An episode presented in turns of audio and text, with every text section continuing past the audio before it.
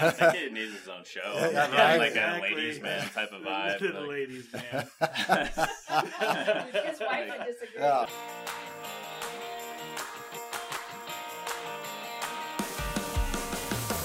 The Great Independent Podcast, powered by Pacific Crest Insurance, where independent insurance agents and industry leaders talk about the highs and lows of starting and running a successful agency. Learn the common trends and struggles of independent insurance agents. Go to PacificCrestInsurance.com for more on how to be a successful independent insurance agent.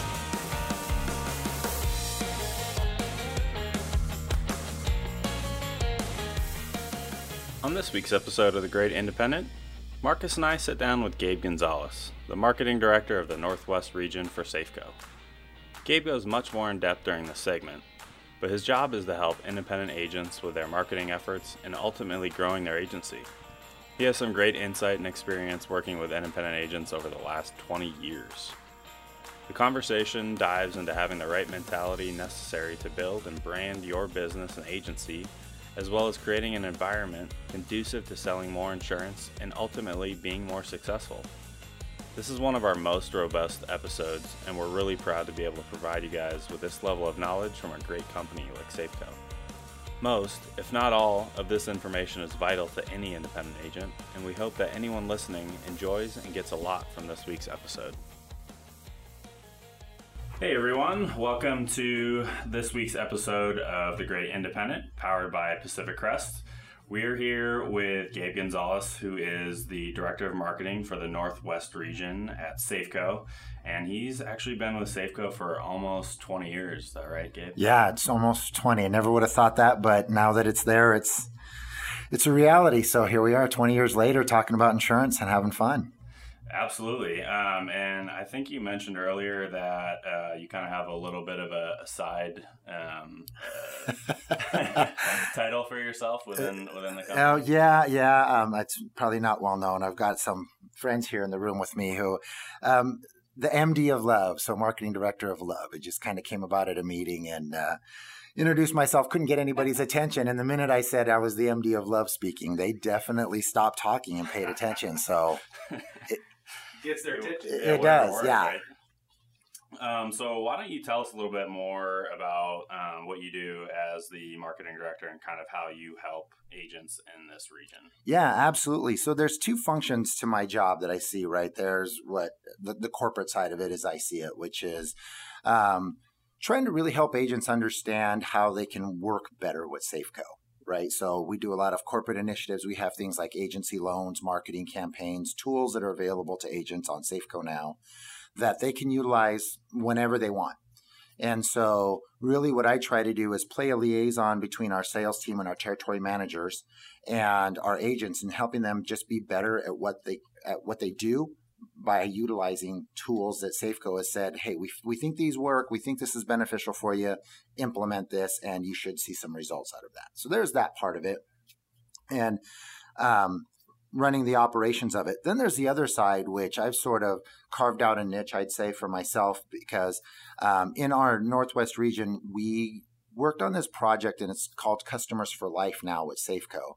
And so we started this program really at a time when the economy was down, independent agents were struggling, and they were trying to find a way to just stay solvent. You know, I think the, the response I would always hear from agents is, I can't grow, nobody's buying insurance, and damn it, Geico and Progressive are just killing me because everybody wants cheap, cheap, cheap. So, what came out of that was really this mindset that we needed to help agents think differently about their business.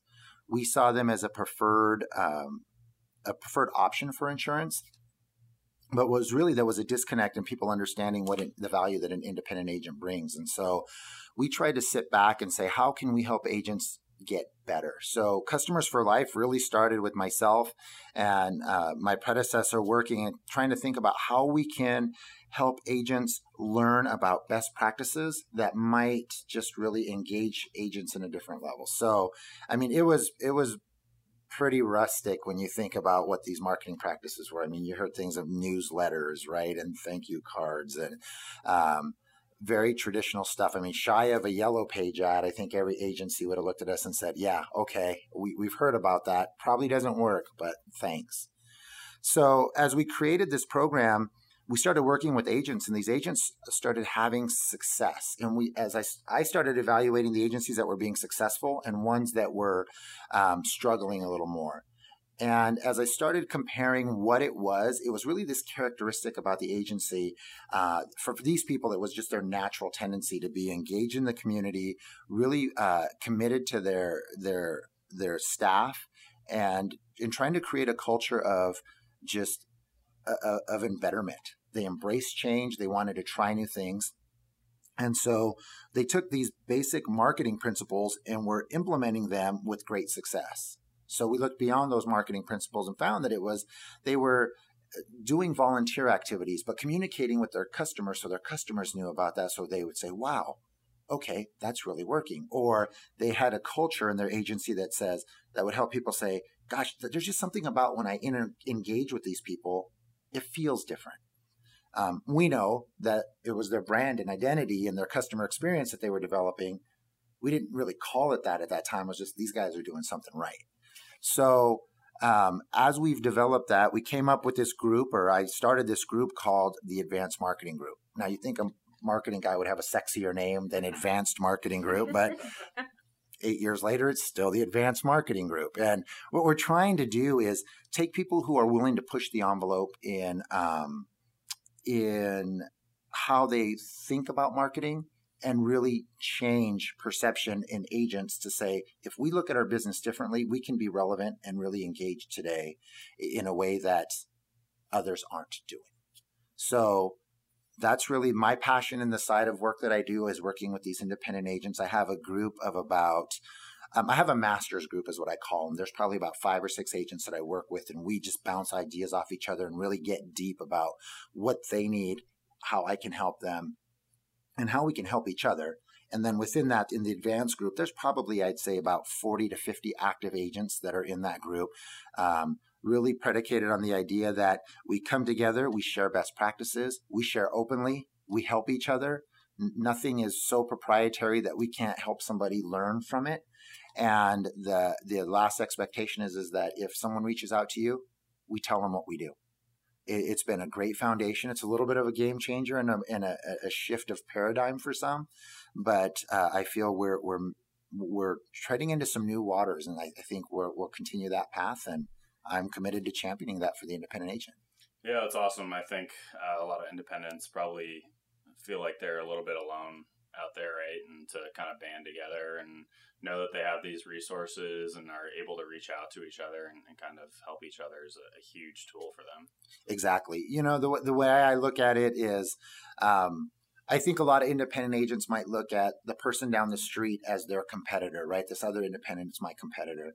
When you take a look at the market share, uh, really, you know, 70% of the market share is held by directs and captives. And so there's 30% of the market share that we hold. So the way I see it is all of us together as independent agents, there's 70% of the market that we need to go after. So we're not each other's competitors.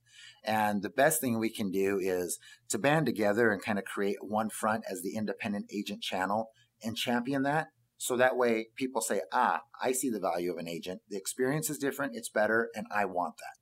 So the more we can do that and help each other get to that level, I say we're not each other's competitors. Now, when we hold 70, 80% of the market share, you can complain about the guy next door to you all day long about he's your competitor.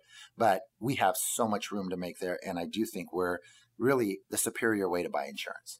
I think that's the big picture way of looking at it too, Gabe, is that a lot of agents, they get, um, they, they get, they fall into this, this frame of mind that they think that everything is so dismal right? Because they only see their own world. Absolutely. But having a partner in somebody like Safeco, who's what I take away from what you're telling us is is that you're you're not only reactive but you're proactive, right? And so you're taking a proactive approach to help agents understand that the world around them is still is still taking place. There's still business to, to, to, to be had. You need to be um, recognizing that there's opportunity around every corner. And if you're constantly being reminded of that by a partnership with a company like Safeco, then obviously you can you can capitalize on those uh, you know opportunities when they come.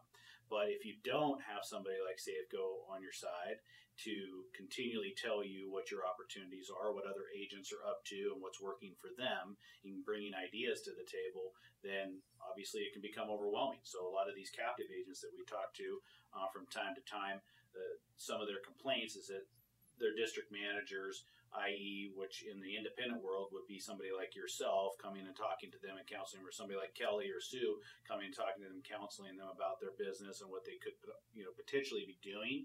Um, they don't get that anymore. They don't get any of that proactive approach from the company anymore. It's more just reactive. Shame on you, you're doing this wrong, or shame on you, you're doing that wrong? So I love what you're saying. It's definitely that proactive approach and helping you know agents understand the big picture of marketing. That and, and that's right on. One of the things that, that I say quite a bit when I'm speaking to groups of agents is, you know, if you go back and you look historically at the way agents used to market, you know, you look back in the 50s and, you know, everybody kind of gets the picture of the guy with the fedora and his suit and his briefcase, and you'd sit in living rooms and have conversations with people. When we got around to the 70s, 80s, 90s, you know, really companies stepped in at that point and said, "Hey, oh, you market, but let us pay for it, and we, but we want it to look like this, and it should feel like that." And what happened is, is we trained agents to become reliant on us for their marketing because they were taking a unified approach. Right? Absolutely, yeah. absolutely. They were taking unified approach, and they were saying, "I'm getting some financial assistance here." And they know better than I do how to market, possibly in some degree. And so if they're coming and putting money behind it, there was probably some validity to what they're asking me to do. Right. What happened though in that time is I think we allowed um, agents allowed themselves to come a little more reliant on carriers and all of a sudden trends and things started to change very quickly and now all of a sudden right you get into the the millennium new millennium and what's this bricks and clicks and mortar and online and people are buying wait what's what's going on there mm-hmm. and then they finally get their head around that and oh i've got a website right? And that was like a fist pumping champion thing. I got a website. Some of them are a little sketch right? Some of them are a little suspect. It's like i'm not sure if i like that. But it was that was an accomplishment. And then once they get their website done there's this whole thing called social media that comes up right? Oh my gosh. Now no wait wait what? I, have got to do what with social media? And, and email? And and i've got to so the world's changing consumer expectations are changing and we've got guys that are happy that they just got a website up.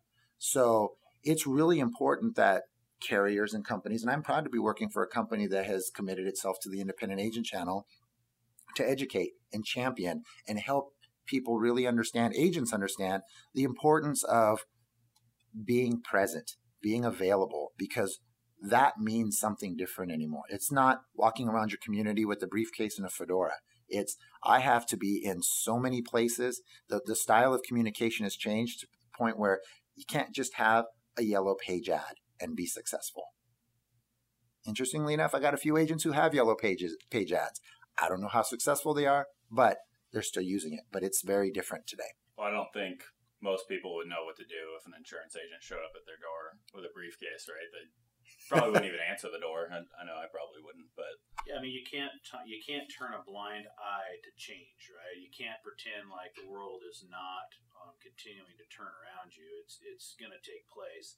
Um, you know, we were just talking before this podcast started. You know how technology has shaped us and what we're doing, right? Absolutely. And how we're trying to uh, take advantage of all the new technology that's out there. So why wouldn't any agent or any business owner, for that matter, any entrepreneur, should be always trying to partner with people? And I keep bringing this up. You know, partner with people like Safeco that um, are, are taking advantage of those opportunities out there and spinning them so that those agents can take advantage of those opportunities. And and you know, you, you brought up bricks and clicks and all this kind of stuff. You know, there's there's all this forward thinking that comes out of Safeco that I love as a partnership, right?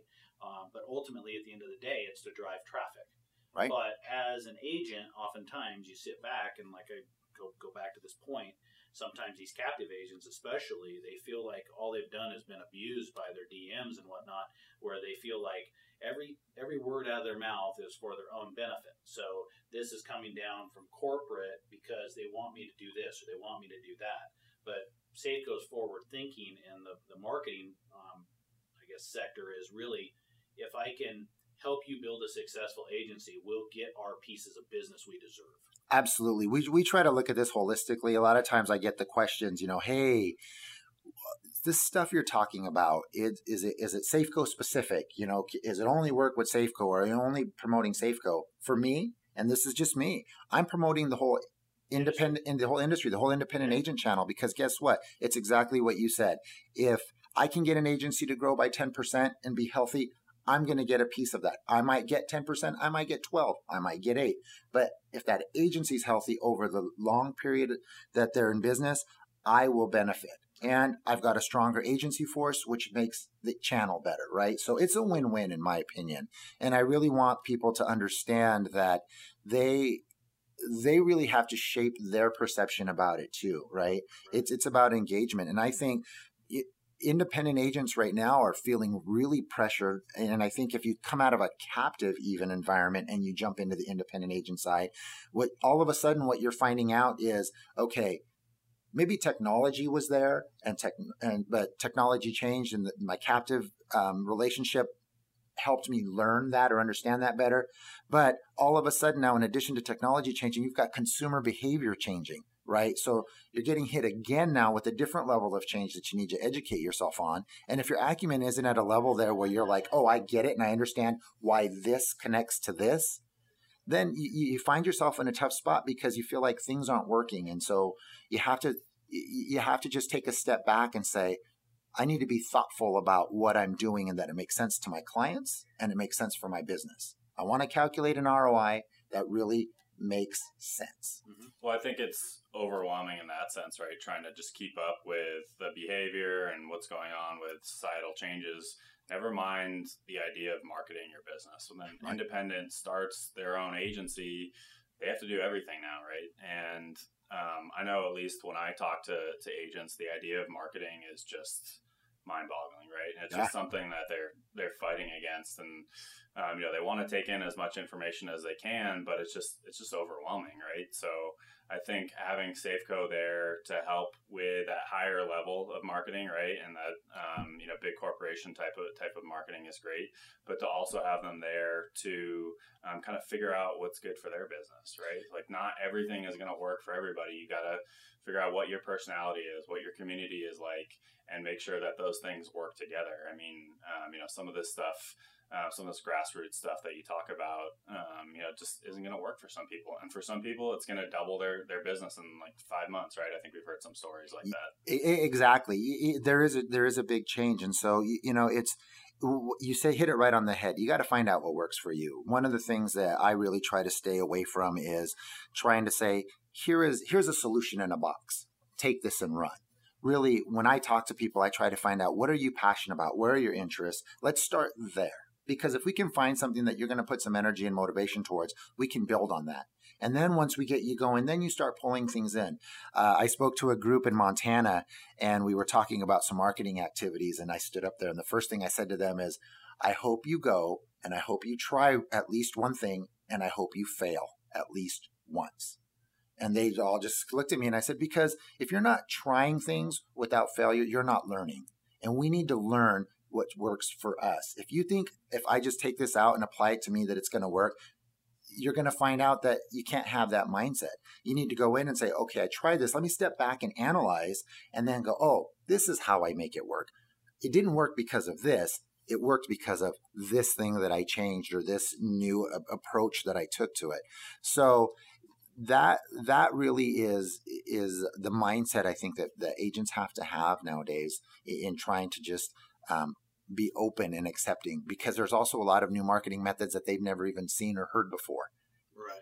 Opening up new channels is, is always good to to approach and, and at least try and, and swing the bat. You know, I mean, uh, you, sometimes you're going to strike out as long as you're not spending a, an absurd amount of money that could potentially, you know, put you out of business, right? Absolutely, uh, absolutely. Know, obviously, use good, good, good judgment, good yeah. judgment, you know, and, and the the projects that you you take on. But um, I, I I love the fact that um, the way that you approach marketing to agents is really more or less taking on the passion that that they have, right? Because that's what got them to where they are today. Correct. You know, when you start any business, um, you know, I, I, I go back to when I started my first business back in 1998, right? I, I did it because I had a passion for that that whatever you know it, it was. Um, that's what I wanted to do. I think insurance agents oftentimes get into this industry because they get a passion for people. They get a passion for helping others. They get a passion for customer service. They have a passion for um, being a, a, professional, whatever it is, right? But that passion should uh, be no different than the passion you put into your marketing. Mm-hmm. If you're not passionate about it, you how can you expect to get any good results?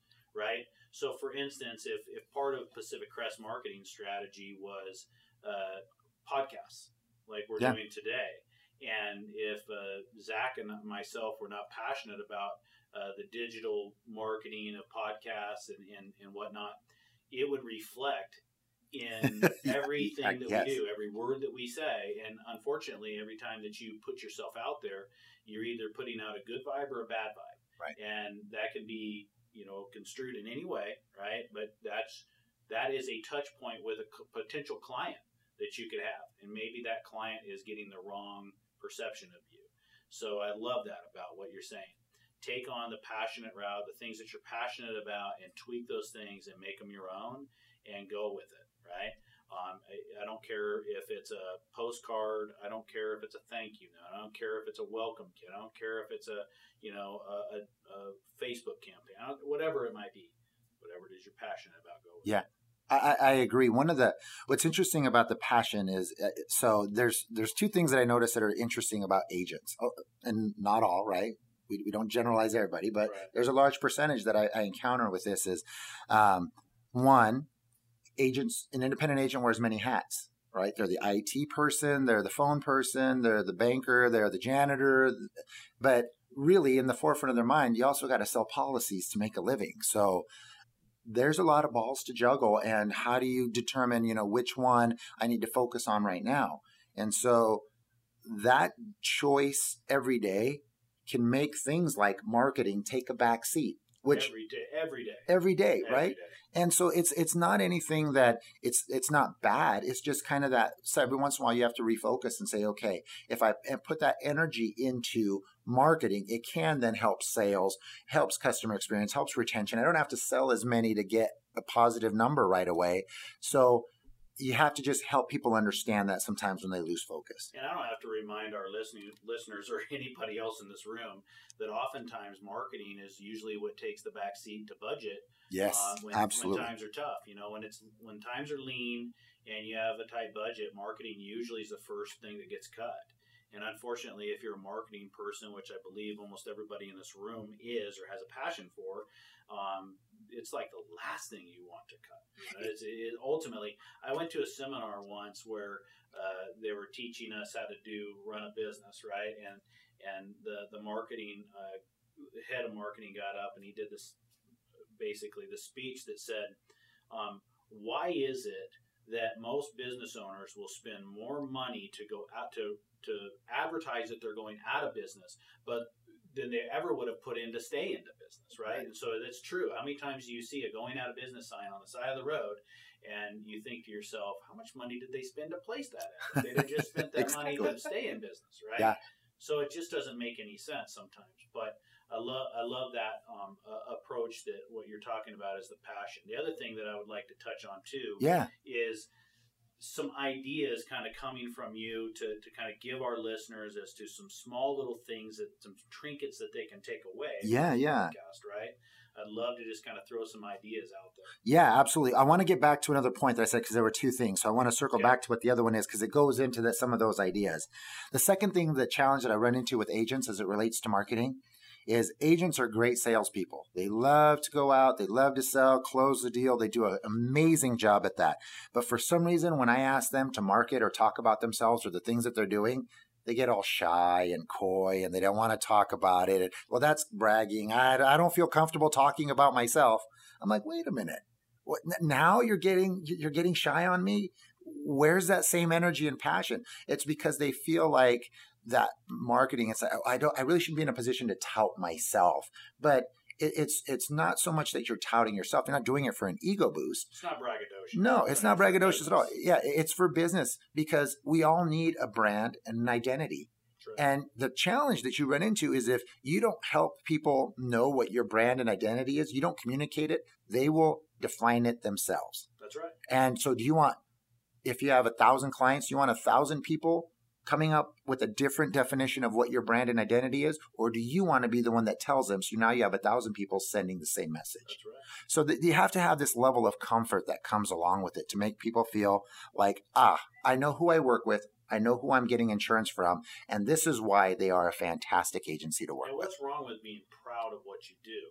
Unfortunately, Nothing, yeah. um, unfortunately, salespeople over the years have gotten a black eye, right? I mean, how do you define sales?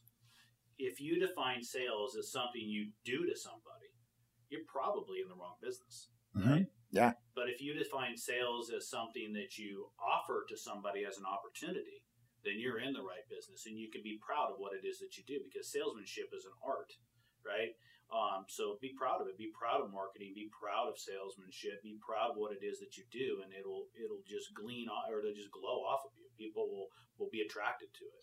But if you come across as very coy, people will can possibly look at you and say, maybe he's doing something to me rather than offering me something. Exactly. Yeah. The, some of the some of the best promoters that I've met out there do a fantastic job. And when I talk to them about insurance, they actually tell me, no, it's my responsibility to make sure that that customer has every policy that they need. That's right. That is my responsibility. Which is wow. Okay. Right. It's not. Oh, do I have to call and try to cross sell or look at what the? Whoa, oh man, I just I can't make How that many call. times do you love to talk to an agent, Gabe, that says, I have a process. And my process is is that I talk about their let's just say for instance their process as the first thing I talk about is what they came originally to talk to me about whether it be an auto policy or a home policy or whatever it is then the next thing I do is I take all the other policies that I've uh, I've assessed the situation that they need and I go through those and I ask them about those policies even if I don't have their piece of business. How great does that make you feel when an agent has that process compared to an agent that says, well, they came to me for an auto policy and I was afraid to talk to them about their umbrella or I was afraid to talk to them about their homeowner's policy or I was afraid to talk to them about a life insurance policy, right? Do you want to make money? Well, that Right. too, but uh, being a, going back to what Gabe's saying, being a trusted advisor, be proud of what you're you're there to do. Right? Yeah, it- there's a big element of that. And if you go look at a lot of the consumer research, you know, go take a look at what Accenture, Deloitte, um, Ernst and Young, a lot of these organizations are out putting uh, a lot of research material out about consumer behavior and consumer trends. And what they're finding is that you know really what's in in right now and what people want is they want they want to be educated they want to have knowledge but it needs to come in a way that works for them sometimes they're afraid to ask for it. Exactly. And so I think the agents that have really figured out, boy, this is, I think the agents that have really figured it out, one of the things that they do well is they say, this is my role. And I help you understand my role. And by you knowing my role, I can have a conversation with you and it makes sense and it brings value. So when you go through that process, it's not like pulling teeth, you know, and you got to read your customer. If you have a customer that's just go, go, go, I, I want out, you know, I, I just need something quick. You need to stop and say, is that person just price shopping and they just want something quick and they're going to move on? And does that really fit with my model and what I'm looking to do? Is that going to be a long term customer? Right. Is that going to be a customer that's going to stick around? And is that going to be a customer that's going to leave me in six months or a year because they found a better price somewhere else? And, and I think what it boils down to is personality. You're, you're Yep. dead on, right? I mean, if you don't, if for me, like my personality is, is that if if I was discussing policies with you, Yeah. and you said, you know, I'm really not interested in all the other stuff, and and and, and if I heard you say something like that, it would not be um, out of the norm for me to say, well, I'm not interested in just selling you an auto policy. Um, Absolutely. I'm, I'm interested in being your trusted advisor, and for me to be a good trusted advisor, I really need to talk to you about these items, right? And and I'm if you don't buy from me today, that's okay, but we at least need Yep. to address it and discuss it. What's wrong with saying that? Yeah. Right? There's nothing wrong with saying that. And if you did that, you'd be doing your job better and you'd be making more money. Yeah, I mean, I've, I hear people all the time say, "I've I've told people that right now where they're at is good. Their coverages are good. They're adequate. Right. And if they're happy and I add them to my newsletter or email mailing list and just continue to communicate with them and just say, Hey, if you ever have any other questions, by all means, let me know. But they leave the door open, right? It's never like, well, hey, I didn't sell to you, so I'm done. I'm moving on. They always leave that door open. And that just feels good, right? All of a sudden now I'm building trust in you. And then if you're marketing to me as well, I see what you do in the community and I see what your staff does. And wow, maybe when my renewal comes up, I'll, I'll give you another call. I hear stories about that all the time. But I also talk to agents sometimes, and I ask them, "Well, why don't you ask them who writes their life insurance?" Well, because I don't real com- feel comfortable selling life insurance. Well, wait a minute. You're life insurance licensed. You took the time out of your day to go get licensed to sell life insurance, but yet you don't ask your client who sells their life insurance because you don't feel comfortable selling it. I don't get it. Yeah. As a professional, why not just go learn about it so that you're efficient at it and you understand it and you're confident to sell it?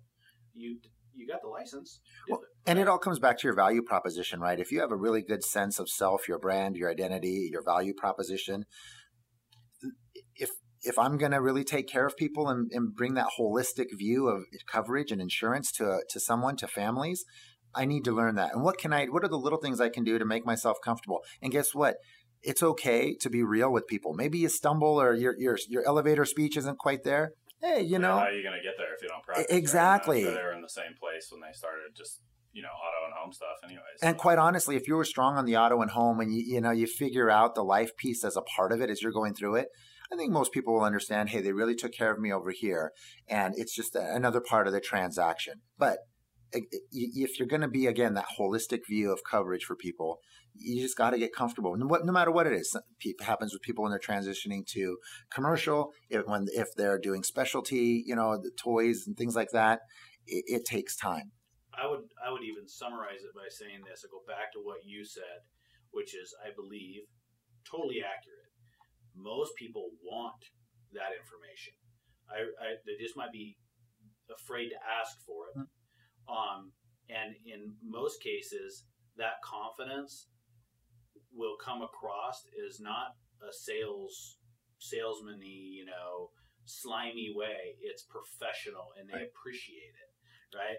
But if they don't, then that's when you start to question: Is this really my client? Yeah. Well, I mean, we, you, Marcus and I talked about this uh, quite a bit. We did this morning actually. Is you know building a relationship, right? And it's you know I know from a consumer standpoint, of a fa- financial advisor that I feel completely comfortable with reaching out to with a question, which is not something that I would do on a normal basis, right? Right. If I want to learn something, I'm going to go figure it out myself online or, um, you know, talk to a friend or a family member or something. But, um, you know, when you exude that confidence and uh, believe in what you're doing and, and commit to it, I think it opens up those channels, like you guys are saying, where people then, um, you know, are coming to you for business. You don't even have to go Abs- down that route of, of talking about other things and kind of drawing it out of them. Well, and if your client doesn't appreciate that approach, going back to what Gabe's saying, he or she may not really be your client. They may be that client that only buys online and does not want an agent.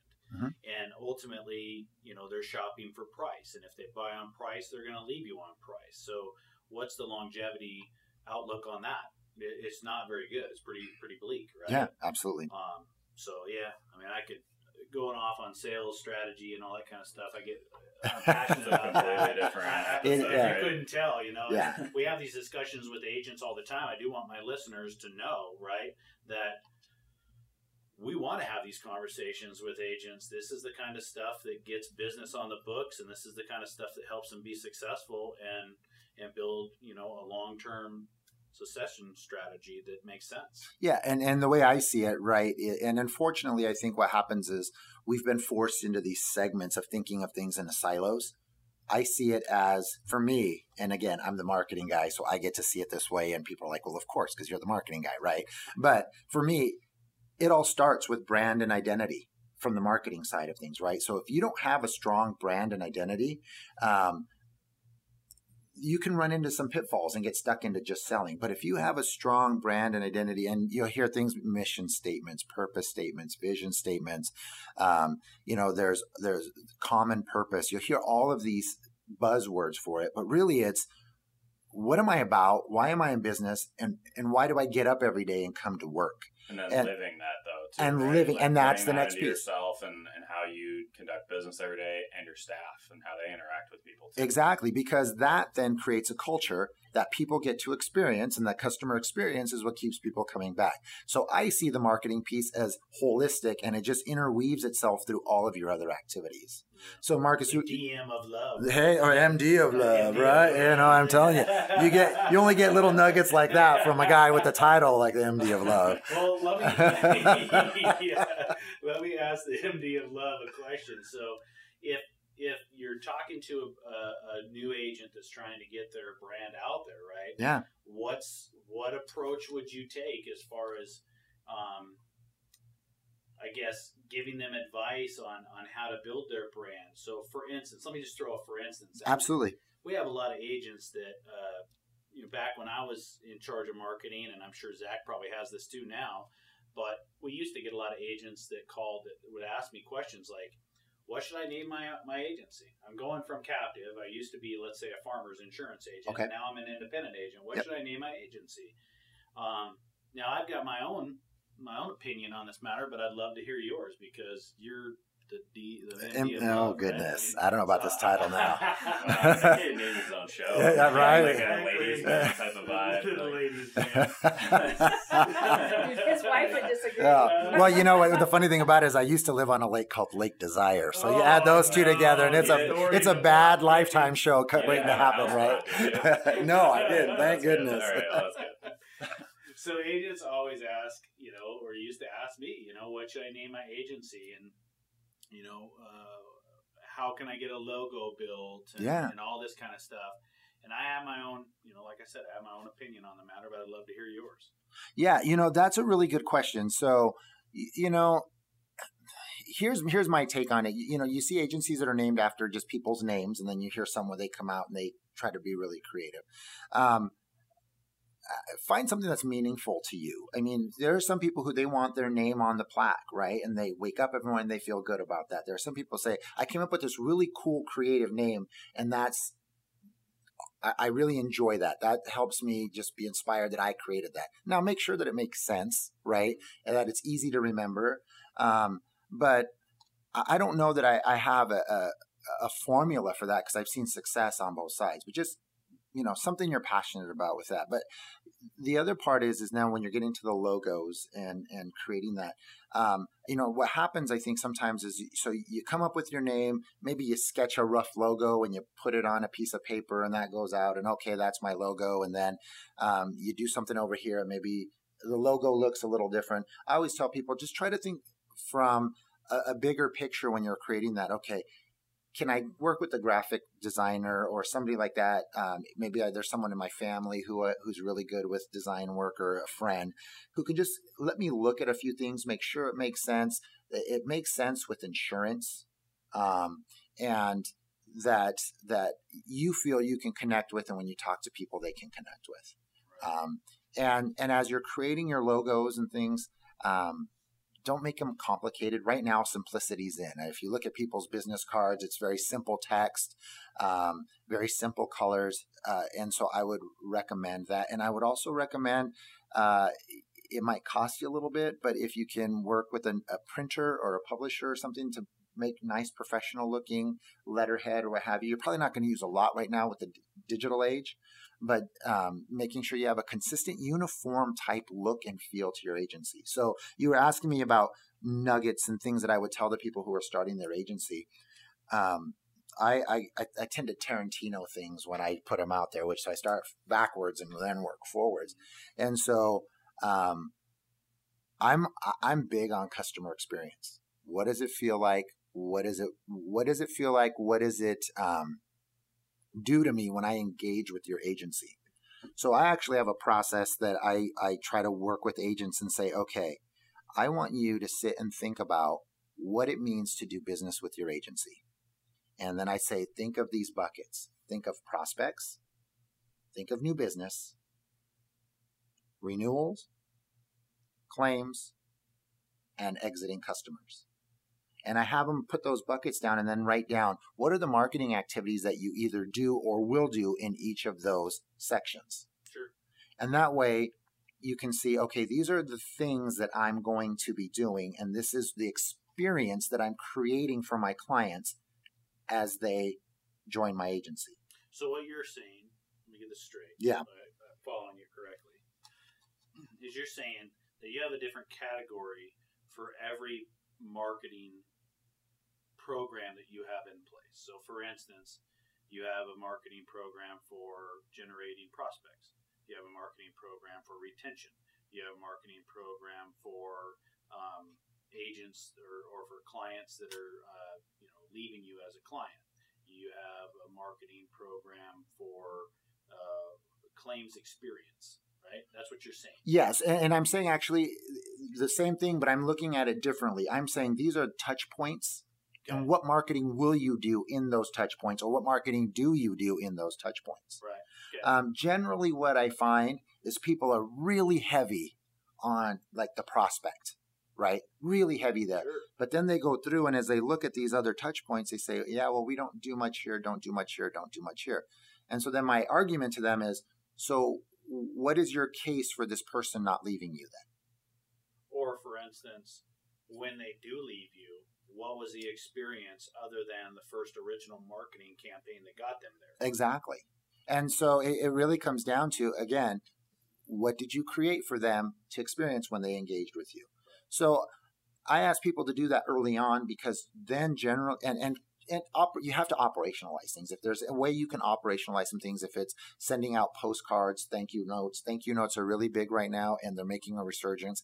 And you would not believe the success we're seeing that agents are having with instituting regular thank you card programs. Yeah. Um, by the way, just a little caveat to that. That's not automated, something you subscribe to. These are handwritten, genuine thank you cards that people are doing. And we're seeing uh, incredible results in retention, um, referrals, new business lift. Um, so, but thinking about those buckets and really trying to find a way to say, I'm, I'm, I'm focusing on this and I'm operationalizing it because what happens when you're new, new business becomes a priority, Sure. right? and you're just throwing things on the books. You're trying to get that new business going. You're trying to get that commission increasing. And these clients then are coming on. And then after a while, after a year or whatever, then it's like, well, what have I done to really keep them engaged with me? And that's when all of a sudden your book starts rolling off, right? And Yeah. renewals start coming up. So anything you can put in place to give some forethought to what am I going to do to transact with my clients once they're my clients is going to be beneficial. I love that advice. Uh, I, mean, most agents, you're right, I think, would typically say, How do I drive business? Mhm. Right? Gabe, you're really not helping me unless you're helping me drive business, right? I mean, sometimes they have that kind of an attitude, but the reality is, is um, a lot of the business will come organically from referrals and other things like that because of the customer experience overall once they get there. You gotta you gotta get them there, and then you gotta keep them there, right? And and that will overall drive a lot of that traffic. So I love that approach. Splitting it up um, in individual sectors or buckets, whatever you want to call them, I think is, is brilliant. Well, and and here's the other the, the other component of it. You know, I'd I'd uh, like to say that hey, yeah, I'm the genius that thought of thinking of it that way. But quite honestly, it's consumer behavior that's pushing that, right? So you've got Yelp, Google reviews, you've got all of this environment now where people are talking about you, whether you like it or not Right. and people are asking about you whether you like it or not and so um, it's to your benefit to put that that mindset in, in place as you're getting ready because um, as you said referrals you know most agents i talk to the new business is generally about 70 to 80 percent referral. And unless you have some other fountain bringing you you know new business it's coming from that customer base. And once that customer base becomes big those people need to have a good positive experience. They need to leave you good reviews. They need to say good things about you because um, you know one person might tell five people right and so if you think about if you build your client base up to a thousand and you're giving them that message you're giving a good experience that's a thousand promoters that you have out there speaking your praises Yep. and how much would anybody pay to have a thousand people speaking positively about them not all the time, right? There might be some quirks or whatever, but generally speaking, people would pay t- lots of money. They pay lots of money now to try to create that environment. We, because we have a captive renewal book, have a unique situation that we can create that environment and we get to dictate what they hear from us. Right. So keep that messaging in a positive light. Well, and if you're waiting till these clients are on the books for a year or two years and then scrambling to figure it out, it's Yep. probably too late already, A- right? absolutely. You got to start with that first campaign that's generating business and then keep that transition going all the way through that funnel that they travel through. Yeah, be diligent about staying on top of your tasks, right? I mean, having a, a process in place, good business practices that make you do those things every single day and staying on top of it. Um, referrals are huge, and, and, I, and I can't help but go back to the old phrase that most marketing people love, which is word of mouth. right? Absolutely. How do I get that word of mouth? And, and uh, that's really what it takes experience. And and the the one thing I, I would try to emphasize is the days of refer a friend and putting it on the back of your business card and things like that that that is is not relevant anymore. You can't just ask people to do things for the sake of asking them. Now there's almost an expectation that i have an experience and a positive experience with you for me to do that. And so um, you have to engage you have to provide that experience because you you, can't just ask I, I, I, I totally agree, but I'd also parlay that with this. Don't be afraid to ask. Absolutely. We so so just getting kind of just so people have some um, reference to that asking. We did a, a, a workshop with a group, and one of the things that we did is we said we're going to find out how easy it is to get testimonials. Kind of the same thing, right? It's a similar vein. And so I I challenged the group, and I said, all right, you guys go out, and I want you to send out twenty requests for testimonials. Write it, you know, personally write a letter, ask for 20 requests. These agents came back and they had numbers like 18, 19, 20 people were responding. And they were like, sure, absolutely. All you have to do is ask, right? Right. And and everything was great. And one of them said, she goes, I would have had 20, but the guy was on vacation and he wasn't coming back and he would, couldn't fill it out. So he filled it out late. And she was just, you know, bummed that he didn't have that. But again, it goes into that whole Bummed, thing. but also probably very surprised to see the result. Oh yeah, she was Yeah. very she was very surprised to see the result. And she came back and she said, "You know, deep down, I probably knew that I had a good relationship with my clients, but I never thought that they would take time out of their day to respond and help me out." Right. And she said they were willing. They were saying things like, "Is there anything else I can do? You know, do you need anything?" And she's going, "Whoa, wait a minute. Wow, okay." And so this is someone who's created a really great experience, very involved in the community. So I think that also goes. I think sometimes we fear that we're um, bugging, interrupting, intruding in our customers' lives. But I think if you're thoughtful and appropriate in how you do it, they're willing to engage with you and, and help you out with it. I think some people's personality will also uh, will also uh, kind of go an opposite direction, which is I see a lot of agents that are afraid to ask for the referral because they don't necessarily um, believe that they've done everything they could for that person or that they earned the referral, right? Um, but that's just them not being confident, right? and and like going back to what I'm saying, if you think that sales is something that you do to somebody, then you'll probably have that idea in your head, which is I can't ask for a referral because I literally just did this to, to him, right, or her. Uh, instead of saying I just helped that person, and it doesn't have to be always a monetarily, you know, uh, thing that you did. It doesn't have to be just saving them money. Yeah, I just helped that person with better coverage, or I just helped that person um, get coverage on a lot more, or whatever it may be, then you're going to be a lot more apt to ask for that referral because you truly, genuinely feel like you. So we have a philosophy in our advanced marketing group, and um, it really came about in a conversation that I had with one of the members. Um, she's she's sort of an inspir- she's she actually she's an inspiration for me because we just have this great relationship where we can talk about things, things get done, things get reported, and it, it's very symbiotic in that, um, and we feed off each other's energy. Um, but in, in a conversation that we had, an interview that I did with her, um, you know, she eloquently stated that if you want to receive referrals, you need to be an agency worth referring to. Yeah. Amen. Right. So, I mean, you kind of have to have that philosophy in mind that I, I need to be worth these referrals. Yep. I need to put some skin in it. And so, again, it's through that experience, through these touches, through my marketing is how I can become worthy. Because guess what?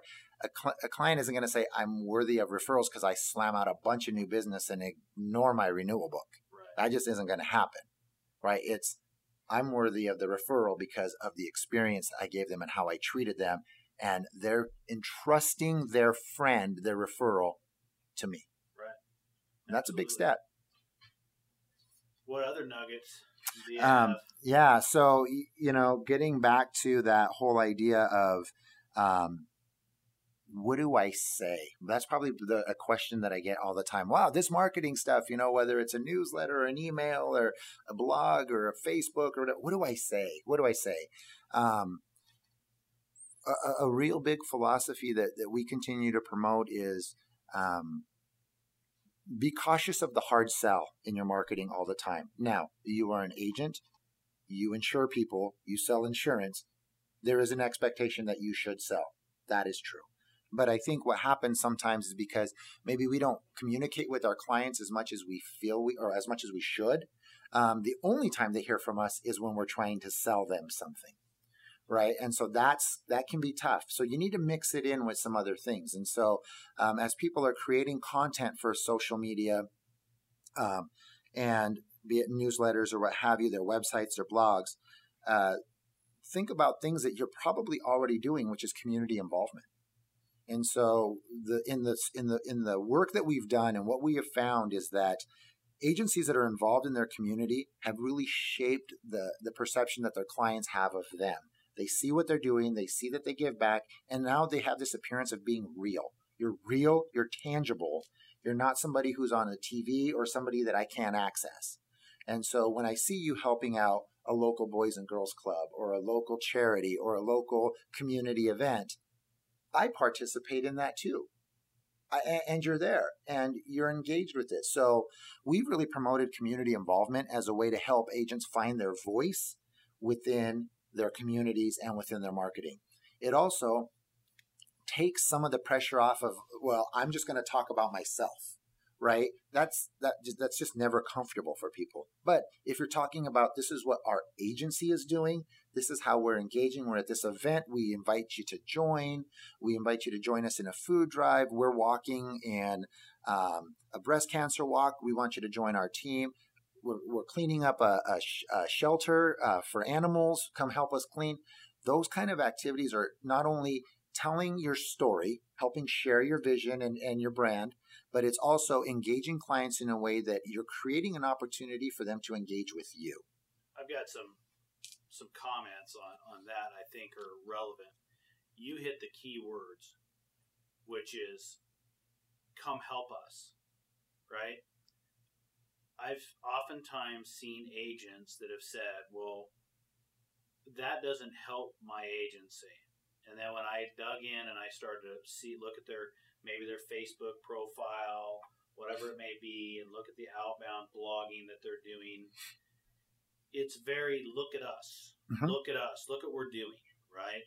It's not um, genuine by any means. Absolutely, Absolutely. actually taken a non-genuine approach, which is um, this is only for marketing purposes. This is only for you to see that we do care about our community. Instead of coming from a place that's genuine, where they get involved in things and going back to the passion again, the things that they're passionate about, right? So I would not encourage any agent if you don't necessarily have a passion for pets, really, probably Right. shouldn't be trying to do some type of a you know a shelter cleanup drive Absolutely. you know, Yeah. at the local animal shelter because it's not going to come across as though you're passionate about it. But think about the things that you're passionate about and get involved in those things, and that will um, encourage other people to get involved in it. And ultimately, as an indirect, you know, in an indirect way, your message is getting out there. Right. Right. It just happens. It's just, it's just indirect. It just happens inevitably. There's no way to avoid it. and and there's the counsel that I usually give around that is it's it's interesting. So um, I always try to promote. I mean, you know, it's kind of a play on words and it's nothing to glitzier. Again, I need to come up with some flashier stuff for this marketing guy, but I call them change agents, right? And I think sometimes we sit around and we wait for other things to happen so we can be a part of it. And the groups that I'm working with, we're instituting, we're creating change. And we're the ones that are pushing, you know, pushing the ball forward and saying, hey, others, come join us. Right. And that's how we're looking at it. So I would always say, okay, so kind of your your very basic marketing piece would be, you know, it's the Eagle Idaho Fair this date, right? And then the next better level would be it's the Eagle Idaho Fair this date. We'll have a table, right? And then the next one would be it's the Eagle Idaho Fair. We're sponsoring the parade, right? And then the next one would be it's the Eagle Idaho Fair. We're sponsoring the parade. We're walking in it. We want you to come join us, and we're going to give away balloons and do free face painting, and we're just going to make. We want you to have fun with us. We want you to come have fun with us. The first 20 people get a free t shirt and get a champion around, and we're giving out water bottles that is that that point you're trying to get to. You are the one that's creating action. There's a call to action and you're creating it. And people then say, wow, I can engage with you. And even if I choose not to engage with you, I'm going to recognize your stand or your booth a heck of a lot more than somebody else who's just going, look at my flyers. Here's some flyers. How about a pen? Great example. And I mean, I used to do events for for State Farm, right, all over the country, okay. and in Canada as well. And it was that exact reaction, right? We were getting out to some of these events where you would never expect an insurance company to be at. Right. Um, Comic Con is one of the, the best examples Fantastic. I can give, right? We would go out there and we would tailor everything that we were doing at that event to that crowd, right? We would set up um, a, a, gaming booth where people can come up, hang out, play games on a sofa or something like that. And the, the reaction we got half the time is, "What are you doing at Comic Con?" And it's like, "Well, we want to interact with you guys. I want to have fun with you guys. You guys need insurance too, right?" So, um, you know, it's it just goes a long way. Actions speak louder than words, right? So going back to your initial point on that, like, what do I say about my business? You don't have to say anything you can go out there and just be involved and connect with somebody and that goes a lot further than anything you could possibly say. Yeah, it's it, it's interesting this whole notion of change agents. You know, one of the things that that society is pushing right now, and this is brings in you know social media, and, and it's you can be a chameleon on social media. Oh. Right. You can you can be a pro or uh, or opposed to every cause, whatever cause. You can create an identity, but none of that is real. You can be whoever you want. You can, right? You can be without any right, right. I can I can give the impression that I give to every charity, yeah. that I do all this. I'm just the greatest person in the world, but yet not have any of those genuine intentions within me and not do anything to support those charities. Right. Right. And so you know, you, are kind of getting this level. I, I, think social media is causing this level of distrust. Like, what what's real? What's genuine? Oh, it's true. It's not. You, you, it's valid. That's yeah. a very valid thing, and it's it's all over the news right now. I mean, it's it's, fake news, fake, fake, news, right? And so we're not fake agents. Right. We are real agents, real people, and and you know, and quite honestly, you know, State Farm farmers, the, the captive agents, those people are in communities and but generally, what happens with them is they sponsor organizations at like a national level or very in a large base. You have the ability to sponsor something very local, very close to your community. And you know now the buy local, get involved local is very popular sentiment amongst consumers. You can change that in a way that nobody else can. You are a local business owner that can change lives that are in your community every day. And that's completely different than anybody else can do yep. in in the insurance game. One thing I'd like to touch on on that is that, and I don't, and I don't want our listeners to think that that they have to do that kind of stuff, right? Absolutely, I mean, these absolutely. Are, these are options that are just throwing out on the table that you know you have to going back to being passionate about something mm-hmm. again, mm-hmm. right? And you have to be passionate about that kind of stuff for it to work, right? Because there's a lot of people out there that are really introverted, yes, and they don't want to put themselves out there. they don't want to be that guy or that gal in the parade waving at everybody, throwing balloons and you know and and um, you know throwing candy at everybody when they walk down the street. They don't want to be that person. Um, and if if you have the means and you can bring in staff that can do that. That's another way that you can you can you know make that happen. We do that here at Pacific Crest. You know, a lot of times. Um, I'm I'm more that style person. I'm introverted. I don't want to be that guy walking down uh, the middle of the road because I'm I'm just a little too self conscious about what people will think of me or whatever. But there are people here within the building and within our business that love to do that kind of stuff. Exactly. Let them do that. Let them be your voice. Let them go out there and, and wave your flag. right? So in, in the work I've done with agents, when we sit down and we start talking about, okay, so let's come up with the marketing plan. What are you going to do? Who's going to do it? You just you know you see the beads of sweat on the forehead, like, oh my gosh, what are we committing to? But I mean, almost hundred percent of the time, I get stories like, well, gosh, we didn't know that Kelly, who works, you know, at in the back office or whatever, you know, really loves to write, or she was a journalism major and she w- wants to help us with some of the writing, or so and so is really involved in this particular activity. It's it's crazy once you start enlisting and engaging your clients, or excuse me, your your staff into the into the the flow of your marketing. right. You find out just what you're saying, right? You have other avenues, so it's not all me, me, me, me, me. That's right. It doesn't feel and, that way. And you'd be surprised at how many times your employees or your staff, whatever it may be, um, appreciate the opportunity that you're giving them to have a voice. Yeah. Well, you know, going back to your your journalist, you know, example, you know, this this Kelly person would probably love an opportunity to to get her voice out there and and say what's on her mind and and be able to put her fingerprint on it and, and be proud of it Absolutely. right now now you're getting team involvement you're getting synergy within your your office where everybody feels like they're a part of something Right. Uh, I've got uh, an agency that I work with that um, their marketing communications come from the perspective of the dog.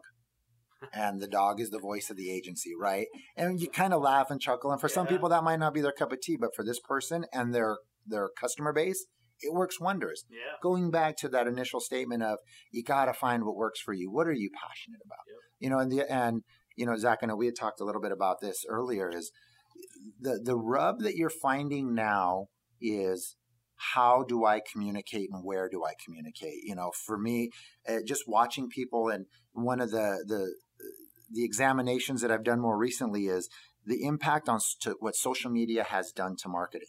Right. So when I think back to communication and how we communicated with clients, right? Back in the day, you had a phone. Um, if you were, it was a, hopefully a rotary phone back then, and that's and- back in your day you go you, you go all the way back I go that far back. I know it's sad to say, and I remember the rotary phone. And if you were high end, it had buttons on the Oh, front, right? So you could have multiple lines. all right Um, so you have that. Now, where I grew up, I grew up in a really small town. It's, it's, it's the town now. The population's 31, and we had party lines where you could like hear somebody else talking and you had to wait. So I went way back, Way but that was just because of geography, not because of just tech technology. your town was just Yeah. out of the loop Yeah, exactly. We were just one horse yeah, exactly, and uh, like 300 head of cattle. So, um, but you had your phone, right? And you had mail, you know, and then all of a sudden the fax machine comes in, right? And and then you have PDFs and attachments, right? And now everybody wants to text and send information that way. And now people are telling you got to be on social media. And now, you know, and then there was the yellow pages and all of this. And so the, the challenge that we're running into is that people want to be communicated in the in the manner that they want to communicate at that point in time Mhm. right? Generally, if it's money, they're on the phone, right? But I might be open to chat. I might be open to text. I might be open to looking at you on social media. But there are so many mediums in which you can communicate with people that it's it's overwhelming sometimes. Well, the same thing happens with marketing because what social media has done, if you're trying to get out in that space, is um, while we all think of Facebook as kind of it's the dominant platform, I would say most generally that people would would go to.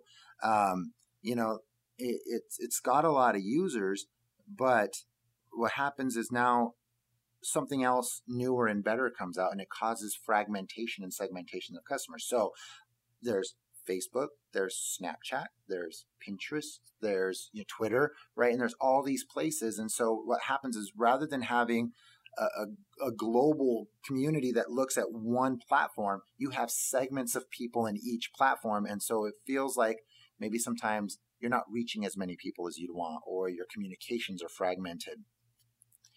Um, that can be really intimidating.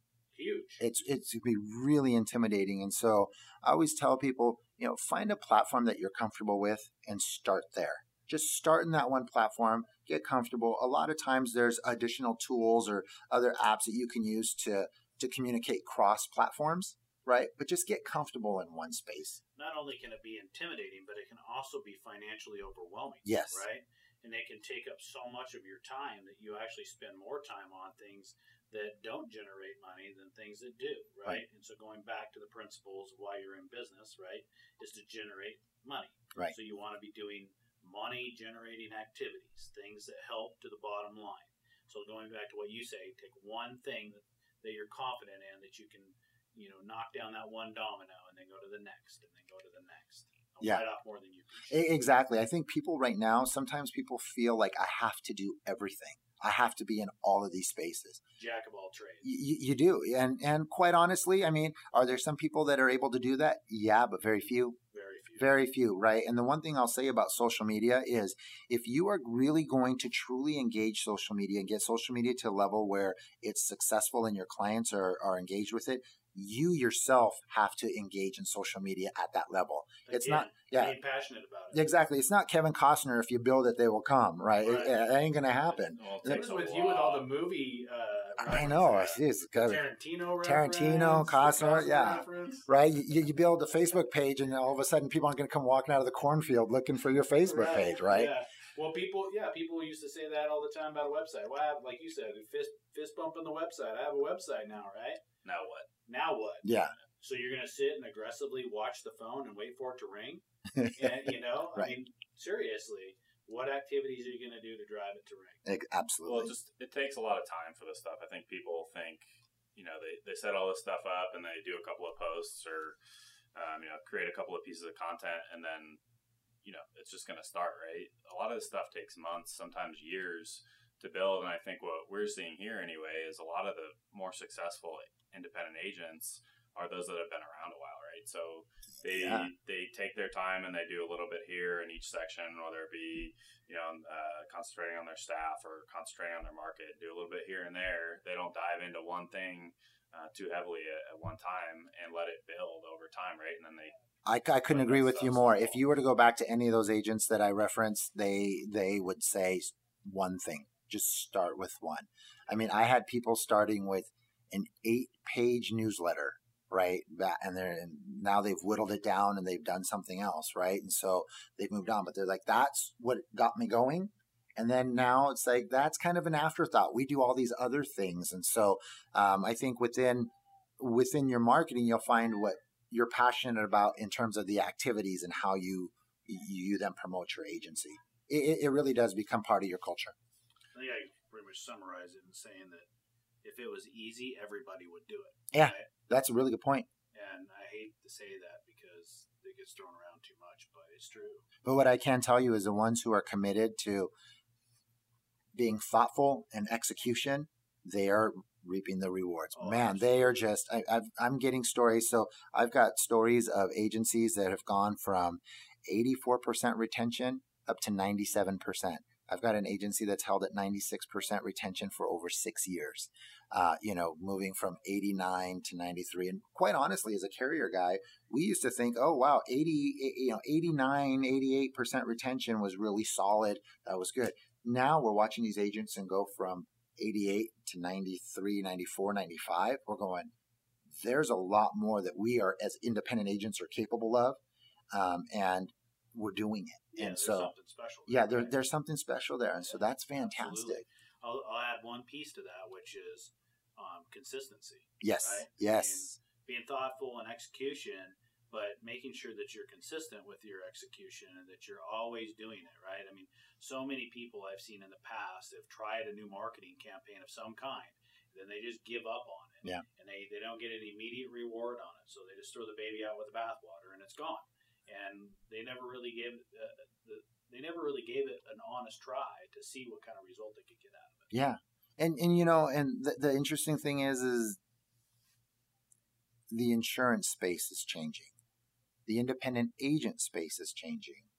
how consumers purchase is changing. So th- there's just so much change in place that, you know, what, what I try to tell agents is stay the course, keep doing what you're doing, but don't be don't wall yourself off to what these changes are and find ways to just slowly bring things in, adopt the change, and you'll you'll get there. Right. Right. You'll you'll get there. Right now, um, and I'm trying to tell as many independent agents about this as I can uh, right now. Is there's a lot of studies going on, um, but you're hearing about um, peer-to-peer insurance and social brokers.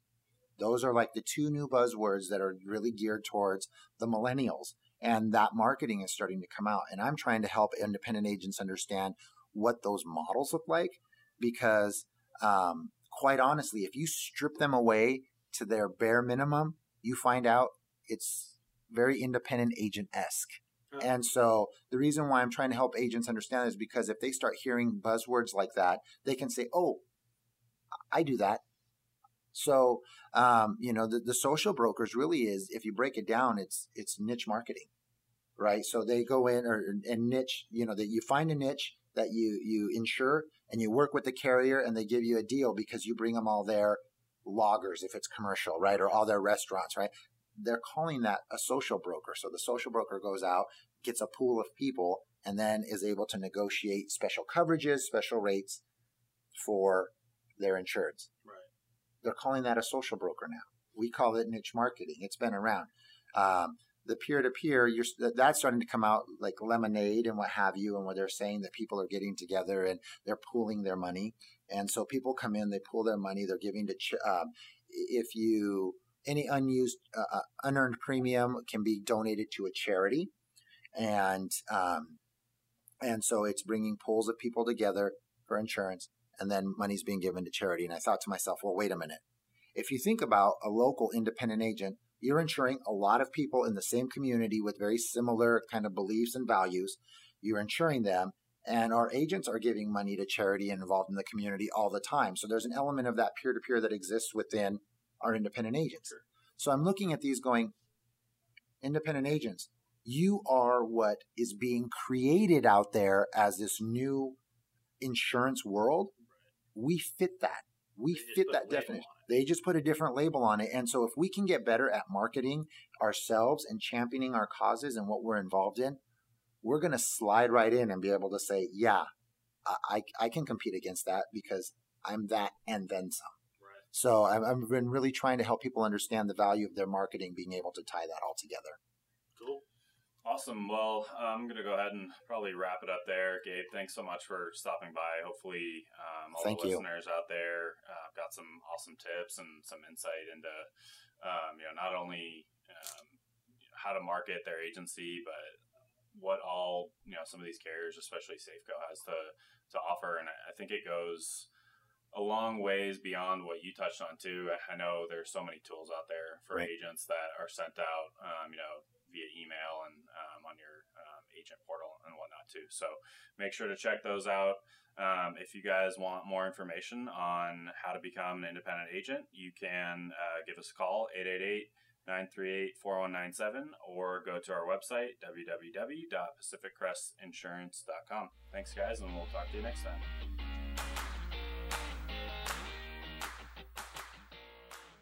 Thanks for joining us this week on the Great Independent Podcast. Check back every couple weeks for a new episode on a topic that can help you, the insurance agent, on everything from commissions to technology.